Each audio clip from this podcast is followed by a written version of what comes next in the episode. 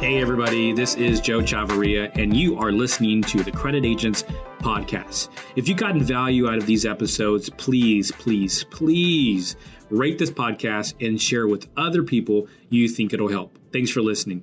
Hey guys, welcome back. I am Joe Chavarria. Super excited to have all of you back. And uh, in this video, I'm going to to cover three easy ways to begin the process of, of repairing your credit. Now, before I dive into to all of that, I want to remind everybody that uh, be sure to subscribe so you can get uh, updated content that I provide. Uh, I don't do it all the time daily, but I do provide uh, quite a bit of content I pushed out there. Um, all things credit related. I, I, talk about things that are going on in the credit world, and, and you know regarding maybe uh, lawsuits that are going out there with uh, you know court cases with against the credit bureaus, against some debt collectors. Going to share stuff to, about that. And so, so be sure to subscribe to to be alerted when all that information comes out. Um, also, be sure to check out part two of this video. In this video, I'm going to cover the, the, the intro, uh, the easy steps to begin the process of repairing your credit. Um, but there is a part two to this video that will cover a little bit more in detail and, and actually will kind of take a, when you're ready to take your credit to, to the next level. Now, also let me throw my, my disclaimer out there um, in watching this video. Um, I'm not making any kind of promises, no guarantees. Uh, everyone's going to have different results. Individual results may vary. Um, also, um, not here to provide any legal advice or any financial advice. If you need the advice of, of, an attorney or financial planner, my, my advice and recommendation will be to seek the advice of an attorney or a financial planner that, that you know.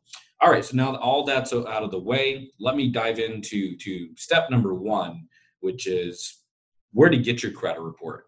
This is really important. Although it may, you know, you may think you know where to get your report. This is actually pretty important because there's so many different places, so many different platforms um, to get your score. Some places will give you FICO score, some of them give you Vantage scores, some of them will give you one bureau, some will give you two, some will give you all three. Uh, there, there's there's a lot of different places where you can get your reports. And so let me kind of talk a little bit about that and just kind of give the pros and cons of some of those popular sites. I'll throw in there the recommendation that I have. I'll tell you why and uh, I'll kind of tell you, you know, exactly what to look out for. So, um, I would actually recommend setting up a credit monitoring service, and it's not a free site. These, credit monitoring services are not free. A lot of them have a monthly subscription service, usually anywhere between like ten bucks up to about thirty bucks, you know, per month. Um, there's a lot of good ones, kind of right in the middle for about twenty bucks per month. And the reason why I, I recommend this is because it's going to make things a little easier for you. Uh, you'll get alerts, you'll get updated. Uh, it's going to make the whole process a little bit easier for you because of the alerts. Uh, you can go in there once per month and, and, and, refresh your report and score so you can see the updated data on your report rather having to keep up with all the paper trail that's coming in from the bureaus that you'll start to get um, or going to the site manually requesting the report. Nothing wrong with that. That's fine too. You can still you know get a desired result from from, doing it that way. Um, but if you want to make things a little easier for you, I would recommend subscribing to to a credit monitoring service. Now, let me talk about the credit monitoring services that I recommend and which ones I wouldn't recommend. Um, so, so one of the ones I recommend is is actually from Identity IQ. Um, now they are uh, also my little disclaimer they are a, a sponsor, um, but I'll talk about why. So it's all three scores.com, which is the website. Um, it's all the number three scores.com. I'll put the link in the subscri- uh, in the description. Um, and the reason why I, I, like them and I recommend them is also because they provide very comprehensive reports. So they'll provide you with with pretty much all the details you need to begin repairing your credit, such as all the accounts that are on report from all three bureaus. They provide the account numbers, addresses, the phone numbers to some of these agencies. Um, and it has all the data you need to be able to formulate a very effective argument for demanding deletions of some negative items on your report. So that's a that's a great website to begin. There's also myfico.com. MyFico is not a sponsor, by the way. Um, MyFICO is is a great site to know what your FICO scores are uh, from all the from all the different types of score versions from the different bureaus. Um, you know, just so you know, you have really more than one score. You have one. There's there's three major credit bureaus: Equifax, Experian, TransUnion. But below all of that, you also have all different kinds of score versions. You have FICO Auto, FICO Mortgage, FICO Bank Card, uh, FICO 8, FICO 9, FICO X, which is coming out. Um, you have Vantage scoring, so many different types of scores. It can get really confusing if you don't really know uh, what score you're looking at. So what, what, what I recommend is if you're trying to buy a house, I definitely would recommend subscribing to myfico.com. Maybe doing both. Maybe doing Identity IQ plus MyFICO because MyFICO it's not the greatest for like repairing your credit and the main reason why is because they don't supply the account numbers so you won't have the account numbers on, on the accounts, which does help in, in when you're disputing a certain account to, to allow the credit reporting agencies to quickly locate that account you're disputing by name of the account and account number. You don't want to give the bureaus any reason to ignore the dispute or delay the process. So that's you know one thing is you do want the account number, which I've noticed my FICO many times does not provide account numbers on, on certain accounts on the report. So another big reason why I recommend Identity IQ. But I still recommend MyFICO from a scoring perspective because they're going to give you your FICO mortgage score from all three bureaus. They're going to give you your FICO auto score. So if you're trying to if you're trying to buy a house, you need to know your FICO mortgage score. Mortgage lenders are using FICO versions two, four, and five. The only site, the only website that I know, or the only place to really get your, your mortgage credit scores is to have a lender pull your credit, which you don't really want to do that because that's a hard inquiry on your credit report, which could lower your score a couple points. Um, but to get to, to, know your actual mortgage score, FICO, myfico.com, I, I haven't seen any other website that provides mortgage credit scores, right? So you know exactly what the mortgage lenders are looking for. So, you know, that's a, one reason why I recommend MyFICO. If you're trying to buy a car, that way you know your auto scores. Um, if you're trying to get a credit card, that way you know your bank card scores. Mortgage companies typically can give someone a more uh, approve somebody for a home with a credit score between 580, 620, or above. Uh, that obviously, but usually 580 seems to be kind of like the minimum for a lot of lenders. And so it's good for you to know what your mortgage scores are and to see if you're even above the 580. Um, auto lenders typically, you know, 600 or above is where you start to see, you know, more favorable interest rates. Anything below that, you know, kind of have some higher rates. But it's good to know what your auto scores are. Um, so, so you know, big reason why I re- recommend MyFICO. Really, from the scoring perspective, they have good alerts too, like Identity IQ. But uh, for repairing your credit, um, IDIQ actually probably would be the, the better way to go. Uh, there's Credit Karma, there's Credit Sesame. I don't really recommend those because for Credit Karma, you're missing Experian, and you don't. It's just a harder site to navigate through to get to like the report and the data you need to dispute. Whereas Identity IQ, you set up the account, access the report, the data is right there. It's really easy to get to. Um, and then with uh, with Credit Sesame, I think they just provide one bureau, so you're you're not getting all three bureaus. Those are also Vantage scores, by the way. So those those are Vantage credit scores, which FYI, Vantage and FICO, they're they're, they're like competitors. Um, my FICO may not see Vantage as a major competitor just yet because FICO still controls the market. They still pretty much supply the majority of the credit scores to the marketplace. Um, so, mo- but most of these websites will provide, with the exception of my FICO, will provide a Vantage score. So, if you're you know looking from from a scoring perspective, Credit Karma, Credit Sesame, uh, they're going to provide your score, your uh, your Vantage scores, and they don't provide all bureaus. Um, if you want to save some money, you don't want to subscribe, you know, want to pay for any any uh, credit monitoring. Um, Identity IQ is like between 19 to 20 to, to 30 bucks per month.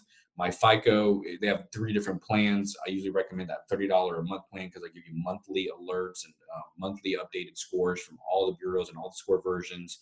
Um, actually, I think that's 40 bucks per month. My bad on, on MyFICO for that one. Um, so a little bit on the pricier side, but you get a lot for under my FICO. Credit Karma, Credit Sesame, those sites are free. The down the drawback is you're missing one bureau uh, or two bureaus that don't provide you the, the, the, data from all the bureaus. Plus, it's a harder report to, to, to read to, to get through the data. Um, but if you want to save some money and, and, and get a report and not, not really too concerned about the monitoring aspect of it, um, you can go to the credit bureau websites directly. You go to Experian.com directly, Equifax.com directly, TransUnion.com directly, set up an account, get the data, get your report. Um, and I'll put the link to, to their sites in the description below. There's also another website. There's annualcreditreport.com, which is like the government uh, recommended website um, to get your report. Um, as the time I'm making this video, you know, this is probably two months after uh, the coronavirus, the pandemic hit, and so um, annualreport.com used to just provide you know reports once per month for free to to consumers. Hence the name annualreport.com. But since the pandemic, they're they've gone to weekly, so you get a report on a weekly basis from from annualreport.com. Now, by the time I'm making this video, if that's gone, you know, my apologies. But uh, you know, um, and, and, who knows how long? They, I think they're still to let that run for about a year. So um, at the time I'm making this video, you know, we're kind of in right in the beginning stages of it. So you know, for those that are watching this, you know, one two years later, it's not available. Uh, if it's not available anymore, my my apologies. But uh, okay, so uh, one drawback with annualreport.com before I move on to the next step is there, there's a little, you know, the, the, the credit bureaus actually get an additional um, 15 days to investigate a dispute if the dispute comes from an annualreport.com. That's that's one of the main things I don't like. Um, the Fair Credit Reporting Act gives the, the the data furnishers and the bureaus 30 days to investigate and to respond to a dispute if the the exception to that is if the report comes from an annual creditreport.com uh, website then the, the bureaus and the data furnishers are allowed an additional two weeks basically to to respond. So about 45 days as opposed to 30 days to respond. So that's one thing i don't like about it. Uh, why i wouldn't recommend it. It's free. It's good. Um, you know, free is always good but uh, you know where it's not good is obviously it's going to delay the, the, the process, especially if you're trying to repair your credit um, in a in a you know a time frame, maybe two months, three months, maybe four. Probably don't have, have the luxury of waiting that long. All right, so uh, and again, I'll put the links to to these sites in the description below. Be sure to check that out. Uh, let's talk about what to look for. So, step number two is once you get your report, what are you looking for? What are you looking at? You know, what, what do you need to really focus on? So there, there's really uh, four main components to your report. You have the personal information section. Um, also, I'm going to refer to as identifiers. So you know when I hear when you hear the word identifiers, that just means personal information like name, addresses, date of birth, things like that. Um, number two, you'll see the accounts, right? So you have like all the all the accounts you've ever had, whether it be car, credit cards, auto loans, um, you know, collection accounts, anything that got reported, your report as an account will be located in the account section on your report, which is going to take out the bulk of your report. The bulk of your report is going to be the account section.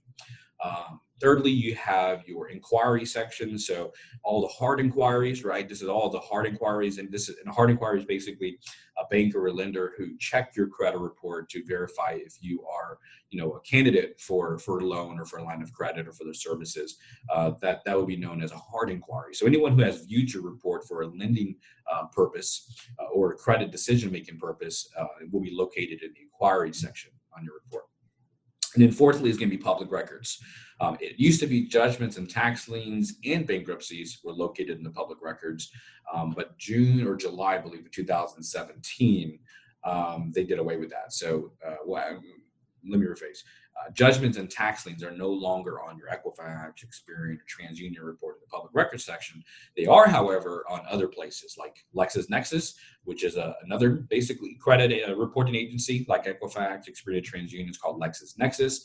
Um, so I would, if you have any any uh, idea uh, or any belief that you have a judgment maybe against you or a tax lien, you're going to want to order your LexisNexis report. I'll put the link in the description below as well. How to get your LexisNexis report. Um, but what still what still remains on your on your main report and main bureau report will be bankruptcies. Bankruptcies under Chapter Seven or Thirteen. Um, if you ever filed bankruptcy before, they will be on your report. Uh, real quick on how long accounts stay on your report. So uh, names and average addresses obviously are always going to be there. Um, accounts and uh, well, let me rephrase. names and addresses. There's, there's, ways to get them removed, which I'll talk about. Um, but if you leave them alone, they'll, they'll always be there. Um, accounts and you know collections and charge-offs. Positive data will remain on your report indefinitely. Negative data will remain on the report for a period of seven years or 10 years if it's a Chapter 7 bankruptcy. But you know, collections, charge-offs, late pays, that's going to remain on the report for a period, a period of seven years from the date of the first delinquency. Uh, first delinquency meaning, let's say you had a credit card like a Chase credit card, and uh, it's charged off, right? It went unpaid for a period of time. Um, but the first delinquency would be like that very first moment you went 30 days delinquent. That's the first delinquency. So seven years from that date is when that account should fall off your report. Um, inquiries, uh, they on they're on your report for two years, uh, but they're only scored for the first 12 months, right? So the but they're only they're only on the report for, for two years. All right, so let's talk about what to what what to look for. Okay, so um, before I get to step three, which is how to formulate the, the dispute, uh, let's just talk about what to look for. So the personal and, and, and really what you want to do is I don't know with a notepad and a pen or you know maybe print out. Probably easier thing would be to print out your report and and highlight it. I know printing, you know, is probably legacy technology, but you know, printing still is, is good. Uh, it's still very, very helpful. Or you can do it on your screen with, you know, a mouse. You have a highlighter button. That's fine too if you want to do digitally. I'm a paper kind of guy, so I, I would print it out. Um, I would highlight certain things. So when we're talking about addresses and, and, personal information, also identifiers, look for names that are misspelled, names you don't use, names that are incorrect, or names you just don't want on your report. Highlight those. Really, you should only have one variation of your name, which you know, maybe your first and last name, uh, maybe your first and middle initial and your last name, or first name, middle name, uh, last name on the report. But any, any name that's misspelled, highlight that. Any name that doesn't belong to you, highlight that. Any name that you just don't want on your report, highlight that. And what you're highlighting for is the accounts that you're going to want to dispute. Okay. Then you're looking at addresses. So addresses that you no longer live at anymore, um, addresses that are incorrect, addresses that, that, that don't belong to you, highlight those. And really, truthfully, you only need your current address. You know, any address you've been at for at least six months, and you, I would highlight the rest. I'd get all the other addresses deleted. A couple reasons why. Number one, it's your data, right? And, and for the credit bureau, for or for for for a lender to have a bureau locate your file, all they need all they need is your full name, is your address that you've lived at for at least six months, uh, and of course date of birth and social.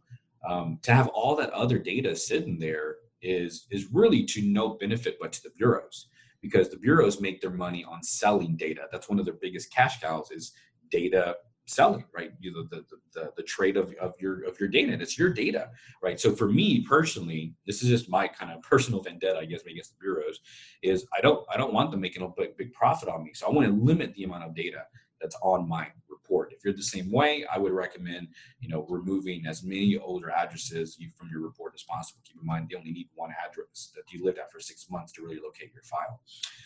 Um, so I'd highlight all of that. If you see any socials or date of birth that are incorrect, highlight those. Those are going to be, those are all those, those, those personal um, highlights that you're making are going to go into one separate dispute letter that'll be addressed to Experian, to Equifax, and to TransUnion. Then once you're done with that, look at all the accounts, okay? And by and accounts and public records. We're not going to focus on inquiries. Um, not yet, at least I have another video on inquiries, but we're going to talk about accounts and collections and public records, okay, or accounts and public records. So when you're going through this, look for negative data that's on the report. Don't worry about the positive data. Look for negative data. Look at collections. Look at charge-offs. Look at accounts that are that are that are reported late that have been reported late in the last 24 months when you're looking at late payments, look to see if the month that you were reported 30 or 60 days late, look to see if it matches up on that timeline in the right month, right? Sometimes what you may see, let's take, let's say that Chase credit card. Let's say we're in the month of June. And let's say that you were 30 days late in the month of January. But you have a 30 day late in the month of January reported on Equifax that same 30 day late is like in February reported to Experian. And then that same 30 day late is reported to, to TransUnion in January. Well, we're not denying, you know, you're not going to deny if you're 30 days late or not. What you're, what you're going to argue is if the information is coming from one place, the furnisher or Chase, Bank of America, whoever, when they report information, they report information to the bureaus once per month. Okay if they're reporting information once per month, how in the world does the information just get conflicted and just get misreported across all the bureaus? Obviously, someone didn't do their job. I want to argue that. I'm gonna I want to let Equifax and TransUnion Experian know that if the information is coming from one place, how is it that I'm 30 days late according to Equifax, but at the same time I'm on time according to Experian? Clearly, this information got misreported. This 30 day late payment as it sits today is inaccurate, and I demand this account be deleted from my report. Okay, actually, rephrase. You don't want the account deleted. I demand that this late payment be deleted from the report because you know with late payments, if it's an open account you're still paying on, you don't want the entire account deleted. You just want the the, the late payment uh, gone. Um, so I don't argue that. I would argue that.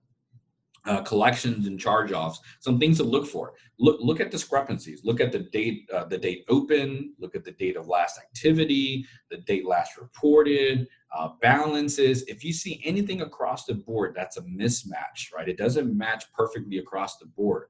As the way that the Fair Credit Reporting Act reads today, items on your report have to be 100% accurate. Okay, can't be 99% accurate, can't be 99.9% accurate. It has to be 100% uh, accurate, maximum possible accuracy. So if it's you know 1% shy of being accurate, and you call them out on that, and you obviously see this is not you know maximum possible accuracy here, it's their job to make it maximum possible accurate. So if they don't fix that, then potentially you could have a violation there. But clearly, as as you see some of those late payments are sitting, or any of these accounts that are sitting that don't match the information across the board, that is going to be the basis of your of your argument. Again, if the information is coming from one place, which it is, debt collectors, creditors, they report information once per month to the bureaus.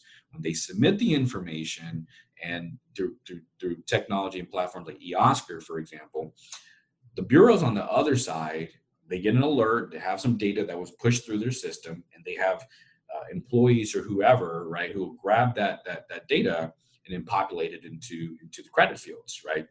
So somewhere in that transmission, something is being done late, something is not being done right. There's an error there that's causing that late payment or that data across the board to be inaccurate. And guess what? It's not your fault, it's their fault, right? They need to fix that. And so that's what you need to call out and bring to their attention. And that's going to be the basis of your argument. You're not going to want to dispute, like some of these experts may tell you, dispute the account is not yours or dispute that, uh, hey, this account's inaccurate, please investigate. That's not a good argument.